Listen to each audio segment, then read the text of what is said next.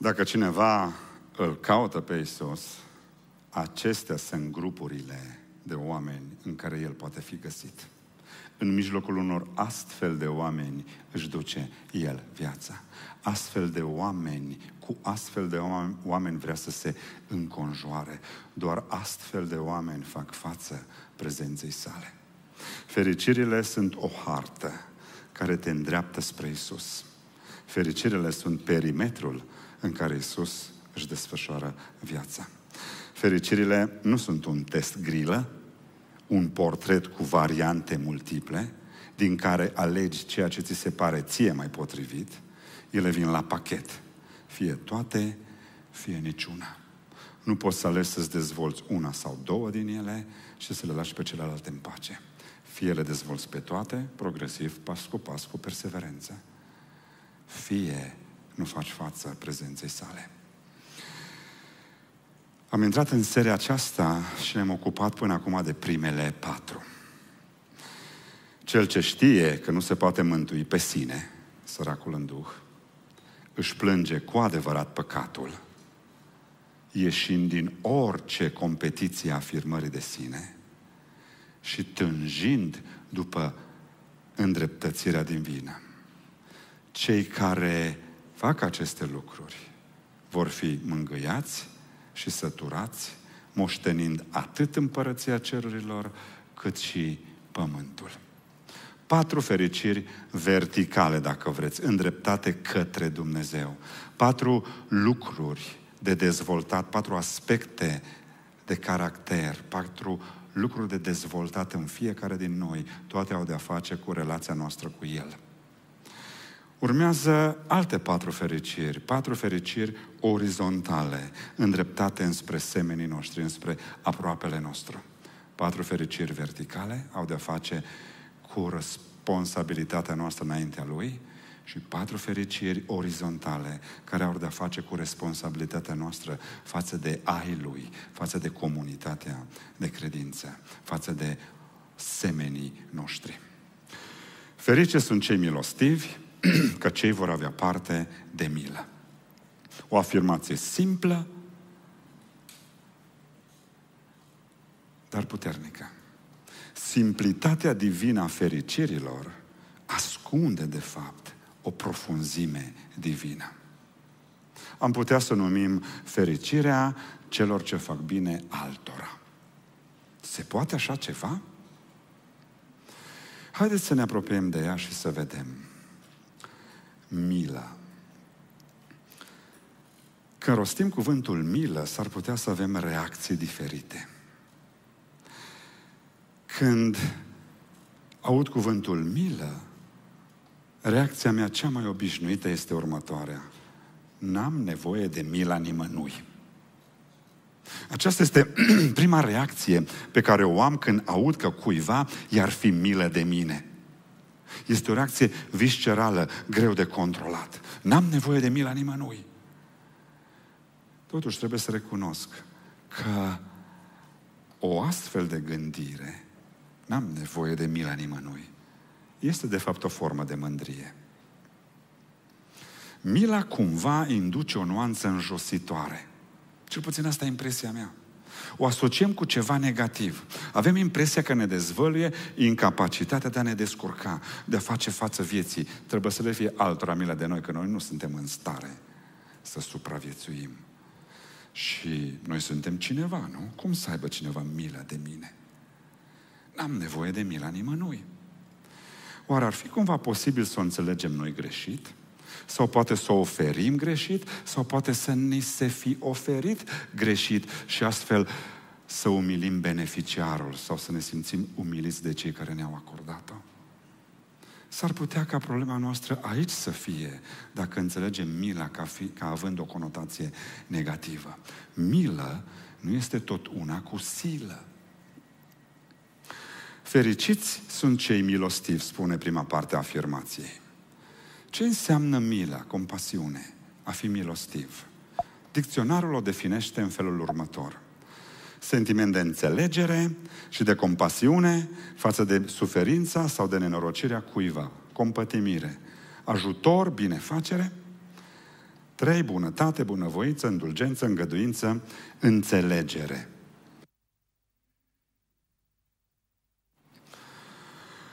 Definițiile milei sunt destul de aproape de înțelesul original al expresiei. Totuși, cel mai bun mod de a înțelege o expresie biblică este să o verifici în contextele în care este menționată în Sfânta Scriptură. Căutând-l în, în context, îți poți da seama la ce se referă autorul când folosește cuvântul milă. Astfel, haideți să facem o călătorie foarte rapidă, pentru că ne propunem să definim ceea ce înseamnă milă. Să o înțelegem mai întâi și apoi să vedem ce înseamnă aceasta pentru noi. Așa că, dacă ne uităm în Scriptură să vedem sensul cuvântului milă, o întâlnim în două ipostaze mari. Unul din sensuri este sensul de iertare sau reținerea de a pedepsi. Și în Scriptură găsim foarte multe texte de felul acesta. De exemplu, Psalmul 51 cu 1. Arată-ți bunăvoința față de mine, Dumnezeule, potrivit îndurării tale. În mila ta cea mare, șterge fără de legile mele. Sau Isaia 55 cu 7. Să se lase cel rău de calea lui și omul nelegiuit să se lase de gândurile lui, să se întoarcă la Domnul care va avea milă de el, la Dumnezeul nostru care nu obosește iertând. Luca 18 cu 13. Vameșul stătea departe și nu îndrăznea nici să ridice ochii spre cer, ci se bătea în piept și zicea, Dumnezeule, ai milă de mine, păcătosul și sunt o mulțime de alte texte care sublinează sensul de iertare sau de reținere în a pedepsi. Un alt sens este sensul de a sări în ajutorul unui om aflat în nevoie. De exemplu, Matei 15 cu 22. O femeie cananeancă a venit din ținuturile acelea și a început să strige către el. Ai milă de mine, Doamne, fiul lui David, fica mea este muncită rău de un drac. Sau în Matei 17 cu 15, Doamne, ai milă de fiul meu, căci este lunatic și pătimește rău. De multe ori cade în foc și de multe ori cade în apă.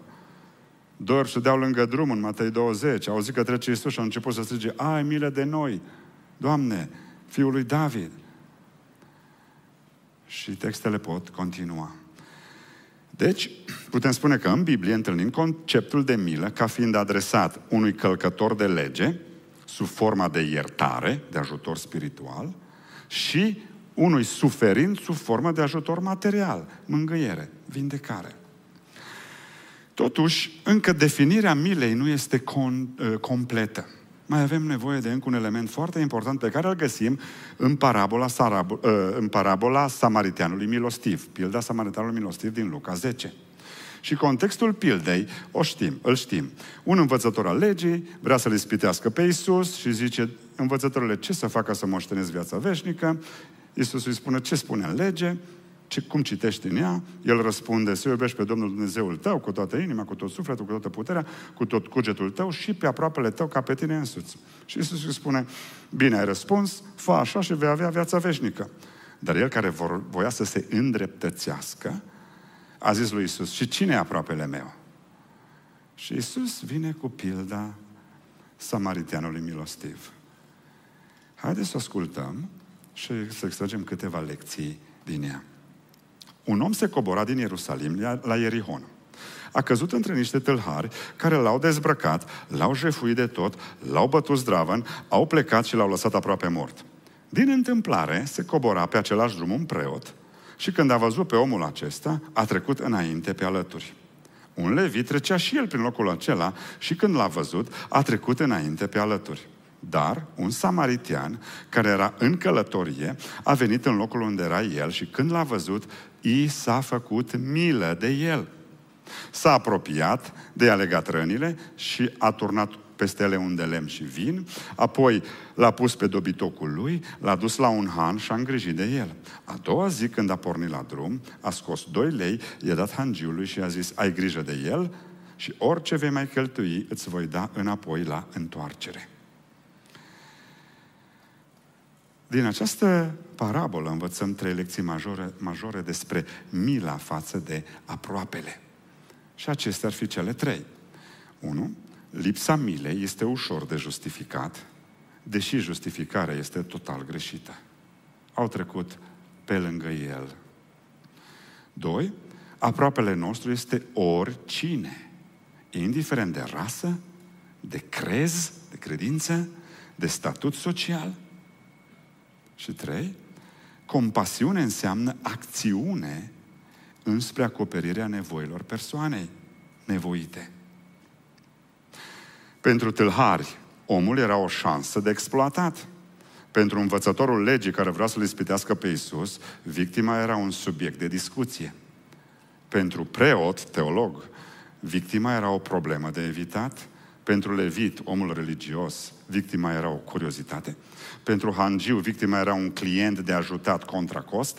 Pentru samaritian, victima era o ființă umană, demnă de iubit, care are nevoie de ajutor. Pentru Isus, omul aflat în necaz este o ființă umană, demnă de a fi iubită, chiar cu prețul vieții sale. Parabola aceasta sublinează foarte clar care este atitudinea apreciată de Isus când vine vorba de nevoile altora. Și dacă suntem sinceri, ne vom descoperi în toate atitudinile de mai sus, în diferite situații ale vieții.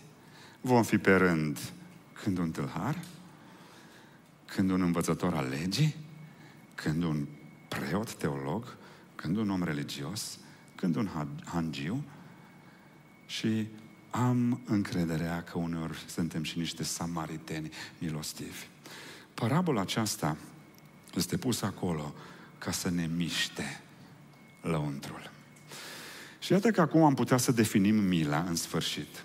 Mila este o pornire lăuntrică generată de nevoia sau de suferința unei ființe umane, însoțită de o mână de ajutor, fără a judeca sau a critica și indiferent de etnia, rasa, genul, credința, confesiunea și meritul celui aflat în nevoie. Iată o definiție completă a milei. Pentru că mila este mai mult decât un sentiment. Mila este o preocupare pentru cei aflați în suferință, urmată de acțiune.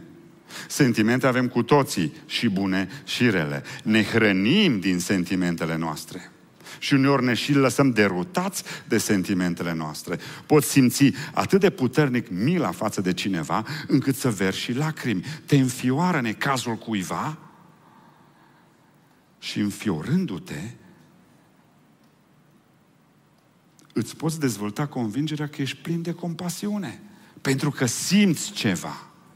Dar dacă te oprești aici și te mulțumești cu o reacție emoțională, nu ai făcut nimic.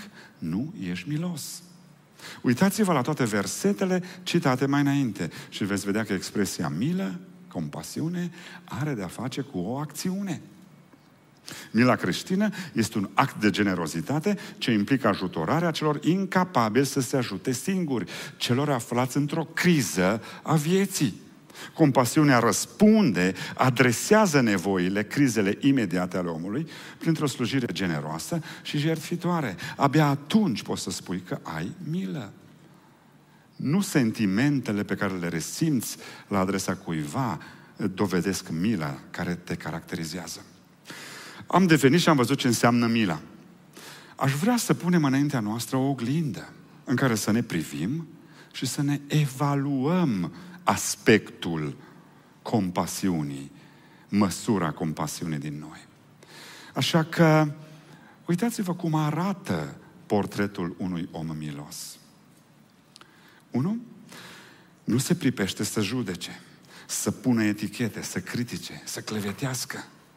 Omul milos nu face asta. De ce? O să vedem la aplicații. Dacă te regăsești punând repede etichete, judecând pe oameni în nevoie și în diferite crize ale vieții, s-ar putea să fie o lipsă de milă acolo. Cel milos nu se grăbește să pedepsească.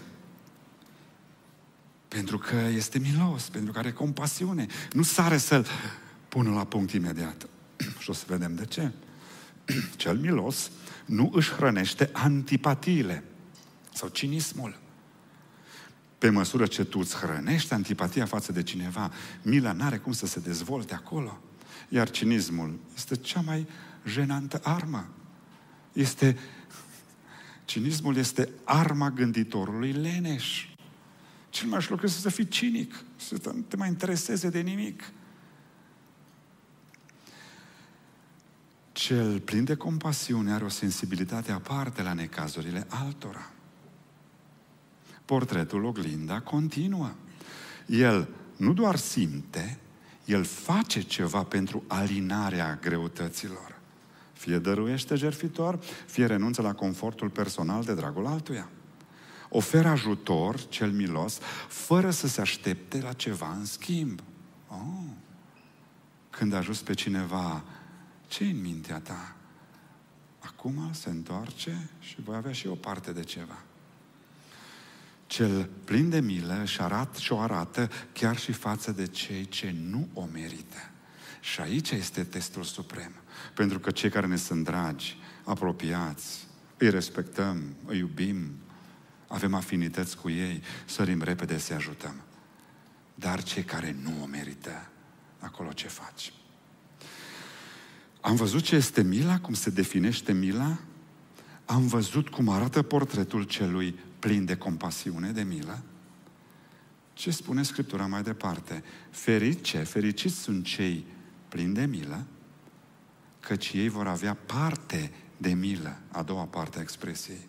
În alte cuvinte, mila este răsplata milei. Bun, dar cum vine asta? Cum se înțelege asta? Mila este răsplata milei. Cum vor avea parte de milă? Din partea cui? Trebuie să înțeleg ca să știu apoi ce am de făcut.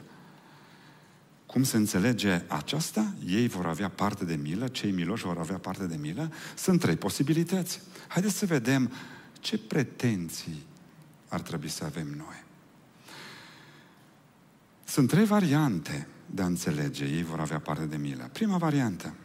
Dacă persoana A își arată mila față de persoana B, atunci putem crede că persoana B va, își va arăta mila față de persoana A când va fi nevoie. E adevărat? Poate da, poate ba. Nu întotdeauna este adevărat. Nu întotdeauna cel ce a primit milă o va ști să o întoarcă.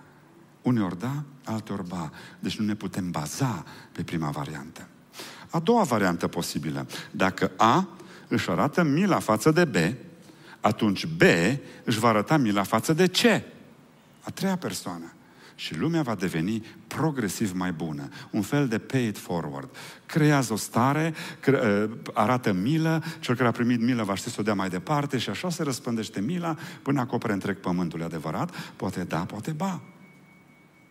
Nu întotdeauna este adevărat că dacă A arată milă lui B, B va ști să arate milă altuia. Experiența de viață ne spune că nu este întotdeauna adevărat. Și atunci, de fapt, nici nu contează dacă primele două sunt adevărate sau în ce măsură sunt adevărate. Ceea ce putem fi siguri este că a treia variantă este adevărată. Un lucru cu siguranță adevărat este că dacă A arată milă lui B, Dumnezeu va oferi milă lui A. Asta e sigur. Asta e promisiunea lui Dumnezeu din cuvintele acestea. Fericiți sunt cei miloși, milostivi, căci ei vor avea parte de milă. E o siguranță aici. Dar siguranța este că Dumnezeu va oferi milă celui ce oferă milă. Pe asta ne putem baza. Și astfel putem spune că mila este dublă binecuvântare. Este binecuvântat atât cel ce o oferă, cât și cel ce o primește. Cu siguranță, din partea lui Dumnezeu, cu siguranță, așa se va întâmpla. Arăți milă, primești milă. Vei primi și de la ceilalți, posibil, dar nu foarte sigur și nici să nu te aștepți să ai o astfel de pretenție. Pentru că mila înseamnă să ajuți fără să aștepți nimic în schimb fără nici o pretenție. Am văzut ce înseamnă mila, am văzut un portret, o oglindă a celui milos,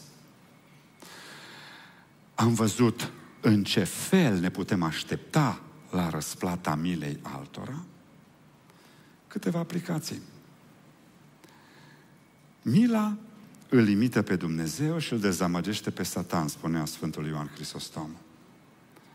Și o astfel de afirmație ar fi suficientă să ne motiveze la a ne arăta compasiunea. Regula de aur din Matei 7 și Luca 6 spune foarte clar, ce voi să vă facă vouă oamenii, faceți-le și voi la fel. Este o regulă, nu o recomandare. Așa că mila trebuie cultivată. Mila trebuie cultivată. Bun. Și cum pot să-mi cultiv mila? Cum pot? De ce să îmi cultiv mila? Ce m-ar putea motiva să o practic? Uitați-vă trei motive. De ce să-mi cultiv spiritul plin de compasiune? Pentru că cu cât o cultiv mai mult, cu cât o practici mai mult, cu atât mai mult te conformezi cerințelor Scripturii. Scriptura ne cere să fim plini de compasiune. Doi, cu cât o practici mai mult, cu atât mai mult te asemeni cu Dumnezeu, care este plin de milă. Așa se descrie pe sine. Dovedești că ai Duhul lui Hristos cu cât o practici mai mult.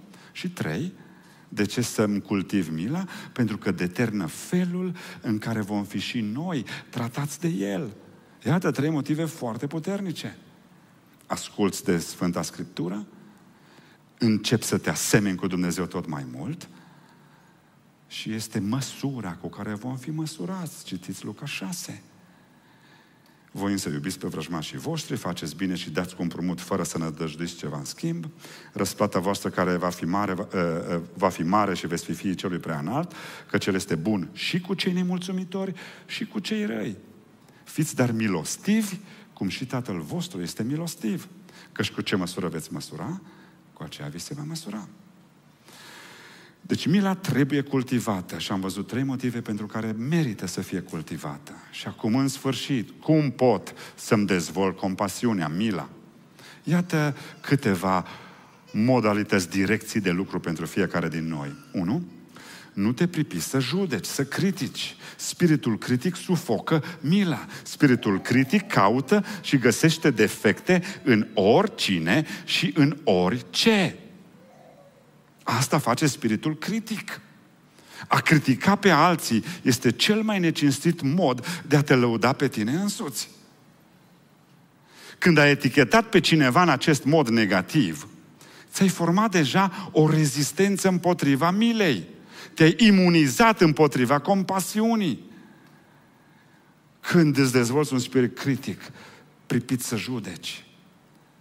Iar când persoana criticată, judecată de tine, ajunge în necaz, tu nu mai ai resurse pentru compasiune față de ea. Pentru că spiritul critic îi spune, când vezi persoana nevoie, spune, așa-i trebuie.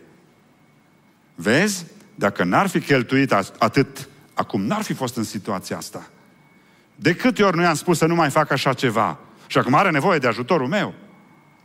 Îl bate Dumnezeu pentru modul de viață avută. Și exemplele, reacțiile omului plin de judecată pot continua. Nu-ți hrăni, nu-ți dezvolta antipatiile, cinismul. Gândește-te la aproapele tău ca la tine însuți. Toți avem, cu toți avem nevoie de milă. Este ceva în noi care nu poate fi iubit în chip natural.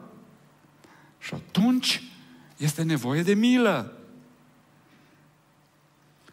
Doi.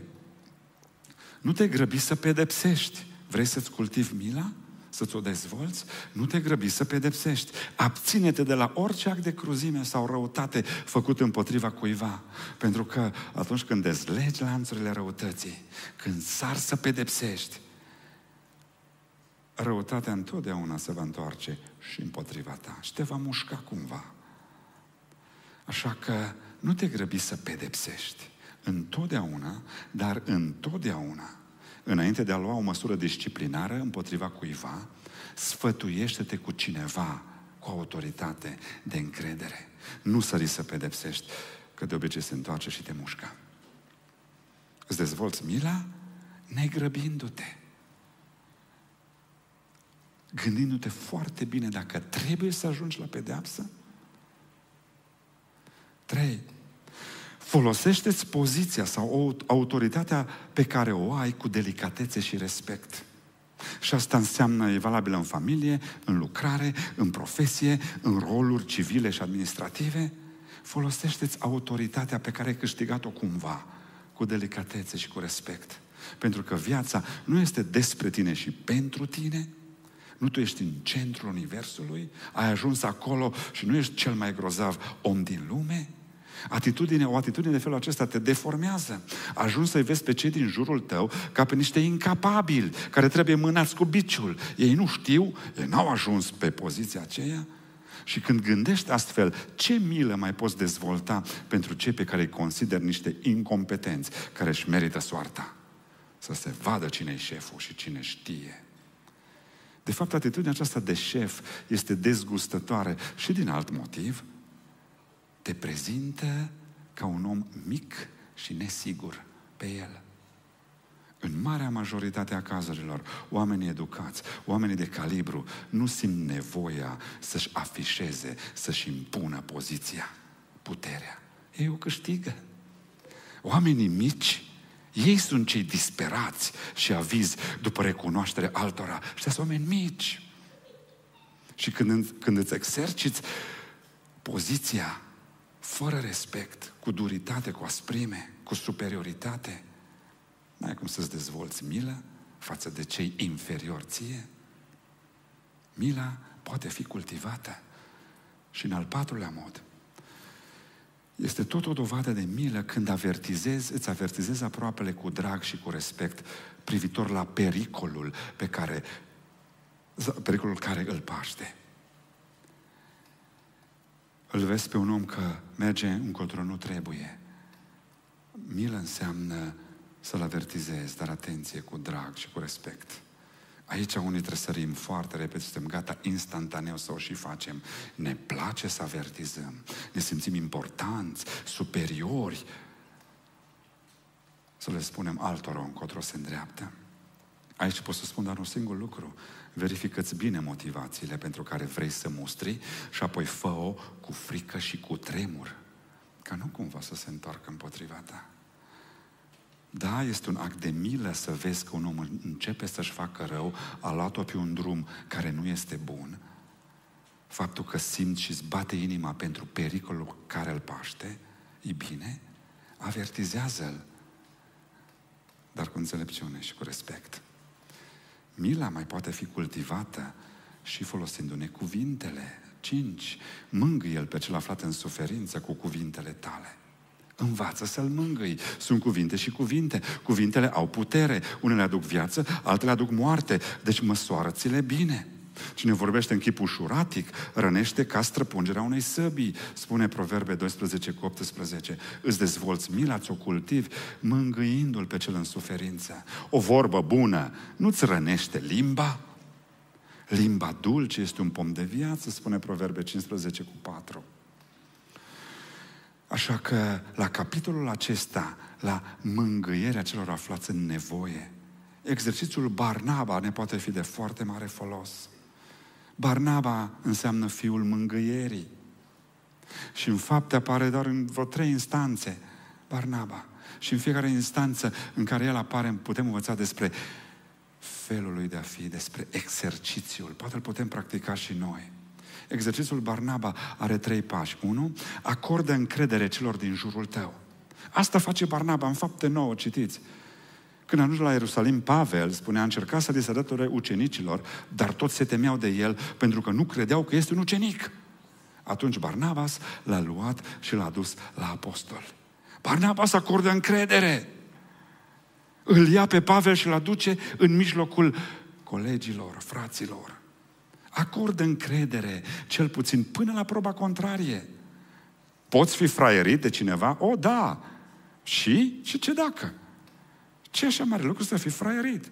Adică chiar te crezi că pe tine nimeni nu te poate fraieri? Ba da, să fii liniștit că poți fi fraierit. Și dacă ești fraierit, ce? Care e marea problemă? De fapt, care e alternativa? Alternativa este să arăți respingere, să ții distanța să refuzi șansa transformării omului, chiar dacă este un șarlatan. Existul Barnaba vorbește despre acordă încredere. Cel puțin până la proba contrarie, acordă încredere omului de lângă tine. Pasul al doilea este bucură-te de rezultatele celor din jurul tău. În fapte 11, Barnaba apare din nou. Este trimis să viziteze bisericile din Antiohia Pentru că mersese vestea că funcționează bine și spune textul, când a ajuns el și a văzut Harul lui Dumnezeu, s-a bucurat și a îndemnat pe toți să rămână lângă Domnul cu o inimă devotată, căci Barnabas era un om bun și plin de Duhul Sfânt și de credință. Se bucură de rezultatele altora, nu se lasă tras în competiție. Pasul al doilea, fi liber și darnic, dar cinstit cu laudele. Exprimă-ți verbal aprecierile. Bucură-te de rezultatele lor. Și trei, fi practic în încurajare. Tot Barnaba ne învață și aici, fapte 15, și întâmplarea o știm cu toții. Barnabas vrea să-l ia cu el pe Ioan, numit și Marcu. Pavel considera că nu-i bine să-l ia cu ei, pentru că îi părăsise în Pamfilia. Disputa a fost atât de aprinsă, spune textul Scripturii, încât s-au despărțit unul de altul. Barnabas, fiul mângâierii, rămâne omul mângâierii. Rămâne stabil caracteristicilor personale. Rămâne practic în mile, în încurajare. Barnabas l-a luat pe Marcu și a plecat pe mare în Cipru. Rezultatele milei arătate de Barnaba se vor vedea mai târziu și le recunoaște și Pavel. Așa că fă ceva concret, practic, pentru cel de lângă tine. Iată exercițiul Barnaba.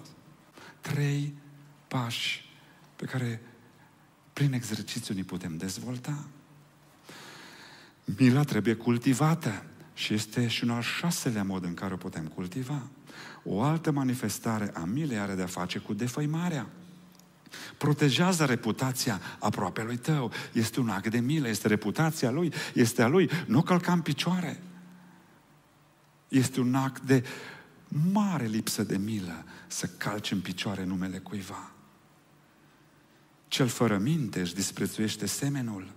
Cel ce umblă cu bârfa dezvăle lucruri ascunse, dar cel credincios în duc tăinuiește lucrul încredințat. Protejează reputația aproapelui tău. Este un exercițiu. Este un act de compasiune. Dar de ce să o fac? Cum? De ce să nu clevetesc? Gândirea cubică sau gândirea la puterea a treia. Vă dau trei motive. De ce să vorbesc de bine pe cineva? Unul, de dragul lui Dumnezeu. Așa îți cere El. Doi, de dragul trupului, a comunității. Dumnezeu a dat valoare fiecărui membru. Cine sunt eu ca să-l calc în picioare, să-l defăimez? Și trei, de ce?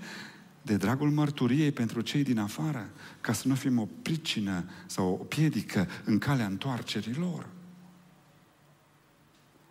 Gândire la puterea a treia. Este un exercițiu de dezvoltare a milei. Mila poate fi cultivată mai departe. Șapte, ajutorarea materială a celor nevoiași. Bani, mâncare, îmbrăcăminte, ce au nevoie, ajutor material. Unii spun că această caritate este nenecesară, că în loc să dăruim săracilor, ar trebui să creăm o societate în care să nu mai fie săraci, cărora să trebuiască să le dăm. Însă ar putea să aibă dreptate. Dar dacă cineva crede că, drept consecința acestui fapt, poate înceta să dăruiască, persoana aceea s-a îndepărtat de valorile creștine. Încă din lege erau stipulate articole care să oblige pe deținătorii de proprietăți, de terenuri agricole, să lase recoltă în urmă ca să vină cei nevoiași să strângă, să aibă ce mânca, să aibă milă de ei. Pavel în Efeseni 4 cu 28 spune celor din biserică să lucreze oamenii cu mâinile lor la ceva bun ca să aibă ce să dea celui lipsit. Bun, și cât să dăruim? C.S. Lewis ne spune destul de clar și mi se pare că are dreptate. Mă tem că singura regulă potrivită ar fi să dăruim mai mult decât avem în plus. Dacă dărnicia nu ne face deloc să strângem cureaua, mă tem că este prea mică, spune el. Ar trebui să fie lucruri pe care am vrea să le facem, dar nu le putem face, deoarece actele noastre caritabile le exclud. Suntem destul de departe de un astfel de standard, nu-i așa? Pentru mulți dintre noi, marele obstacol în calea dărniciei nu este traiul luxos sau lăcomia de bani, nu, ci teama de nesiguranță. Și teama aceasta de nesiguranță, nesiguranța aceasta nu o rezolv rațional, teama este irațională, teama aceasta nu o rezolv rațional, ci o rezolv făcând un salt în credință. Te arunci, te încrezi în ceea ce spune Dumnezeu și faci și apoi vezi rezultatul. Și abia așa anihilezi teama, mergând împotriva ei. Așa dovedești și îți înfrângi teama. Când vezi că nu se întâmplă ceea ce te-ai temut. Iată șapte modalități de a ne cultiva mila, de a o dezvolta în noi. Dar mai este încă una, care nu este de neglijat deloc. Poate că mai poți dezvolta încă un aspect al milei. Aspectul spiritual al milei.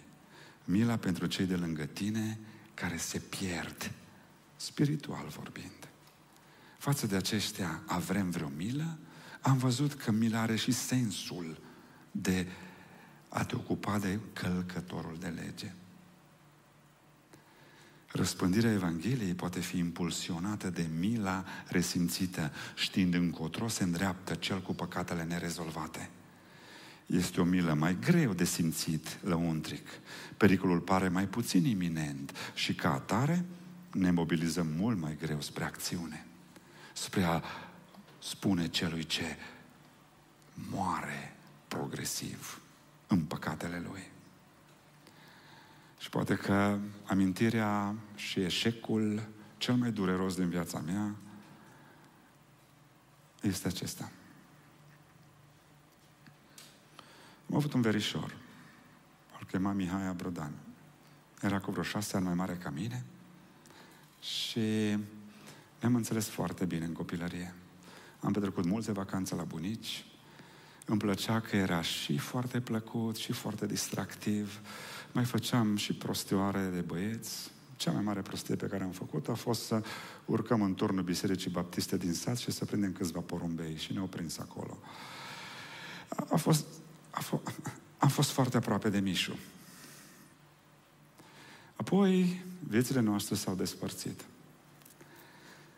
Și Mișu a luat-o pe o pantă de pe care greu te mai întorci.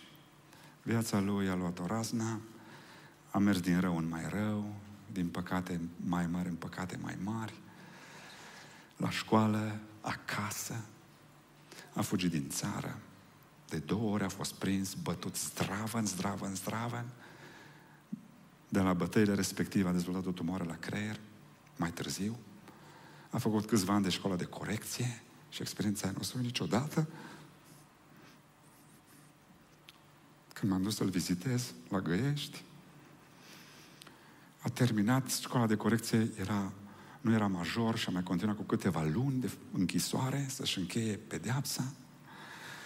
A revenit acasă în Cluj, viața lui nu s-a îndreptat absolut deloc, ci din potrivă. Au urmat câțiva ani de golănii de toate felurile. La, noi nu ne mai întâlnisem. Până în ziua anunții mele, noastre. A venit la nuntă și l-am văzut. Și era că vai și amar de el slab, bolnav, tumoarea începea să își facă efectele, avea accese de furie, de tot felul din cauza durerilor de cap și așa mai departe. Am schimbat câteva vorbe la nuntă, m-am bucurat să-l văd. Și m-a și apucat o milă groaznică. Povestind cu el acolo în pauzele de la nuntă, mi-a spus, Rei, pe mine Dumnezeu nu mă mai poate ierta. Și am spus, ei, nu, Cine te-a învățat prostia asta? A făcut prea multe rele ca să mai fiu iertat. N-are cum să mă mai ierte. Ba da, poate. Cum? Hai să povestim. Și zis, bine, hai să povestim. S-a încheiat nunta, mi-am văzut de viață, de lucrare. Au trecut câțiva ani și nu m-am mai dus să-l văd. Mătușa mă mai suna, Rei, nu vii să-l vezi pe Mișu. Caută, întreabă-te Dumnezeu, ar vrea să la biserică, dar e rușine, o frământare din asta în care să lupta, boala lui care era din ce în ce mai gravă. Ani de zile nu m-am mai dus. Și într-o duminică a intrat în comă. Mătușa mă sună, Rei, Mișu este în comă la spital acolo. Și am spus, ah, ah, sper să-și revină, că chiar mă duc să-i zic. Miercurea următoare s-a trezit din comă brusc. Mama lui era așezată pe pat. S-a trezit din comă, a prins-o de mână și a spus, Mamă, iartă-mă! Mătușa a rămas blocată. Mamă, iartă-mă! Habar n-am ce vedea, habar n-am cu cine se întâlnea. Nu știu ce era în sufletul lui, în mintea lui. A zis de două ori, mamă, iartă-mă și o strângea de mână și a căzut înapoi în coma. Și în seara aceea, la vârsta de vreo 33 de ani, a murit. Și eu nu l-am mai văzut niciodată.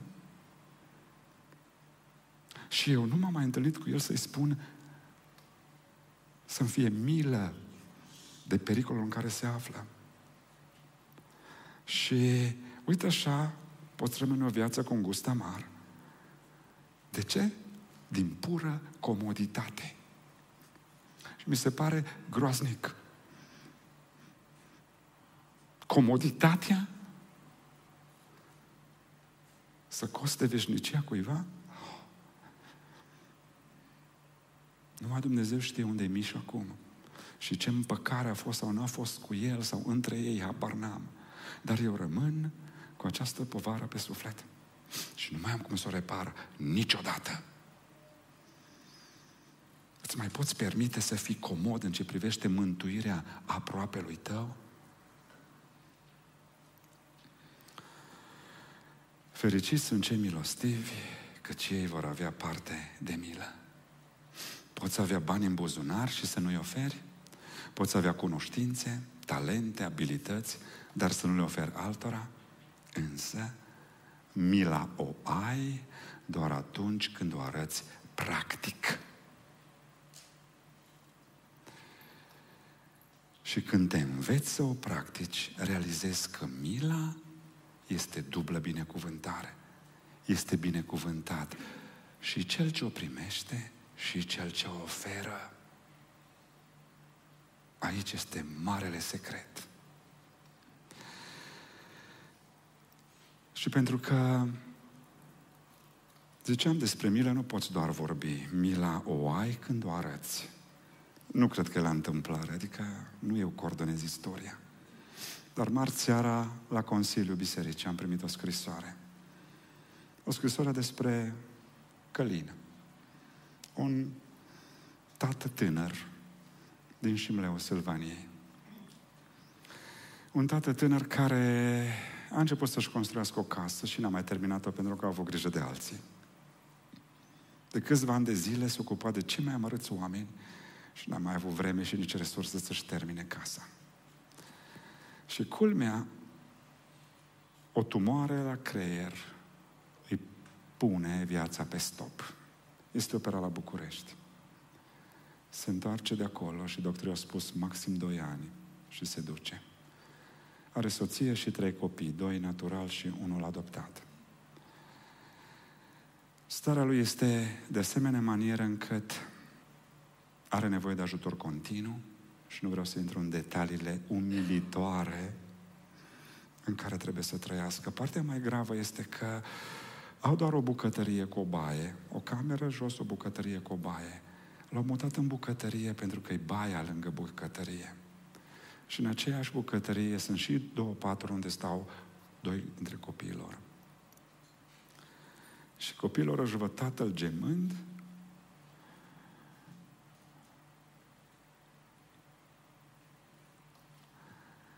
Când merge la baie, trebuie ținut, că altfel se răstoarnă.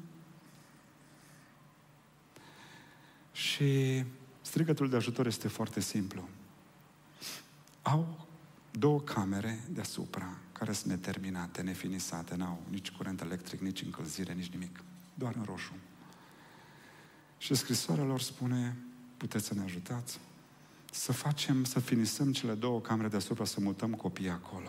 El va rămâne jos lângă baie. Soția va avea grijă de el. Dar măcar copiii să nu vadă starea umilitoare în care tatăl lor se stinge. Așa că hai să nu vorbim doar despre milă. Am putea și să o arătăm? Aș vrea să Dăruim, acum, din ce avem. Mă tem că, cum spunea C.S. lui, singura regulă potrivită ar fi să dăruim mai mult decât avem în plus. O să meargă printre rânduri săculețele. Avem milă doar în momentul în care o practicăm.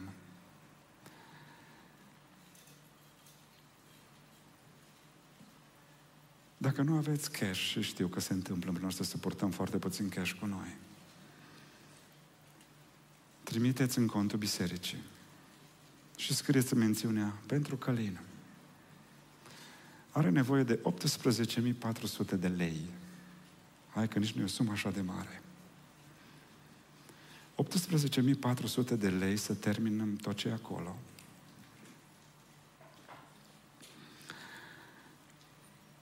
Pentru ca copiii să se despartă de tatăl lor, poate mai puțin traumatizați și un tată să se despartă de copiii lui mai puțin umilit. Cam asta e povestea. Cam asta e povestea în care vrem să ne implicăm.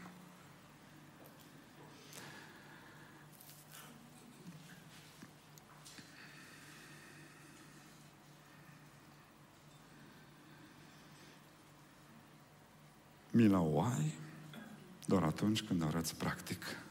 Și să nu uităm, mila este dublă binecuvântare. Acum avem milă de călin. Și cu siguranță Dumnezeu va avea milă de noi. Cu siguranță. Vom avea parte și de alt gen de milă din partea semenilor? Nu știu. O vom vedea. Dar mila noastră nu rămâne nebinecuvântată. Pentru că doar cei milostivi vor avea parte de milă. Vă invit să plecați capul. Haideți să plecăm cu toții capul și să stăm acolo noi înșine și să ne punem oglinda în față.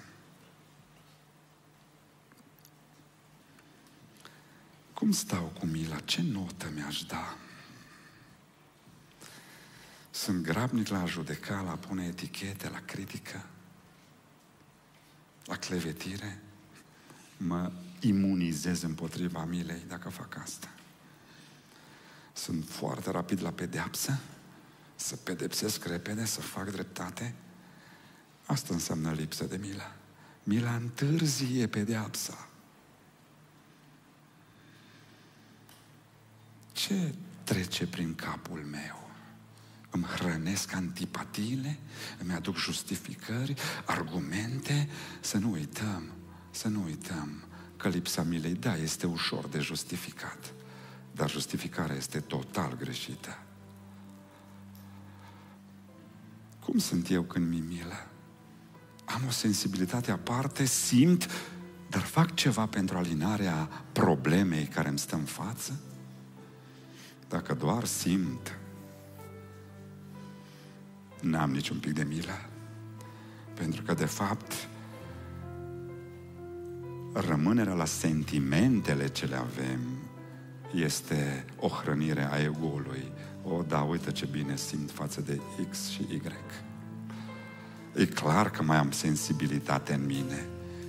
Mă mai dor necazurile altora. Uite-te ce afectat sunt. Și rămâi o stană de piatră, de fapt.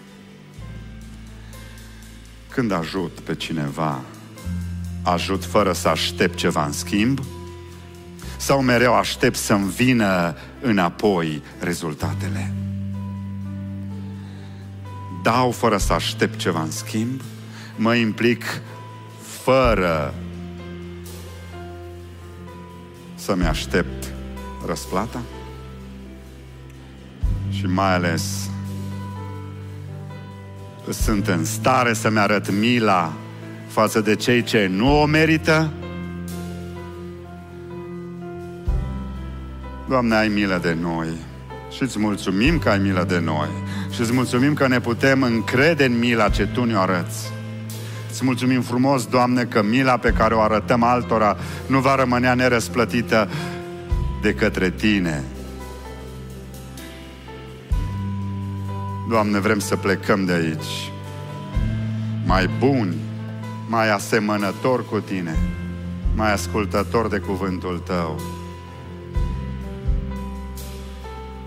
Doamne, vrem să plecăm de aici cultivându-ne mila, pentru că cu ce măsură măsurăm, vom fi măsurați.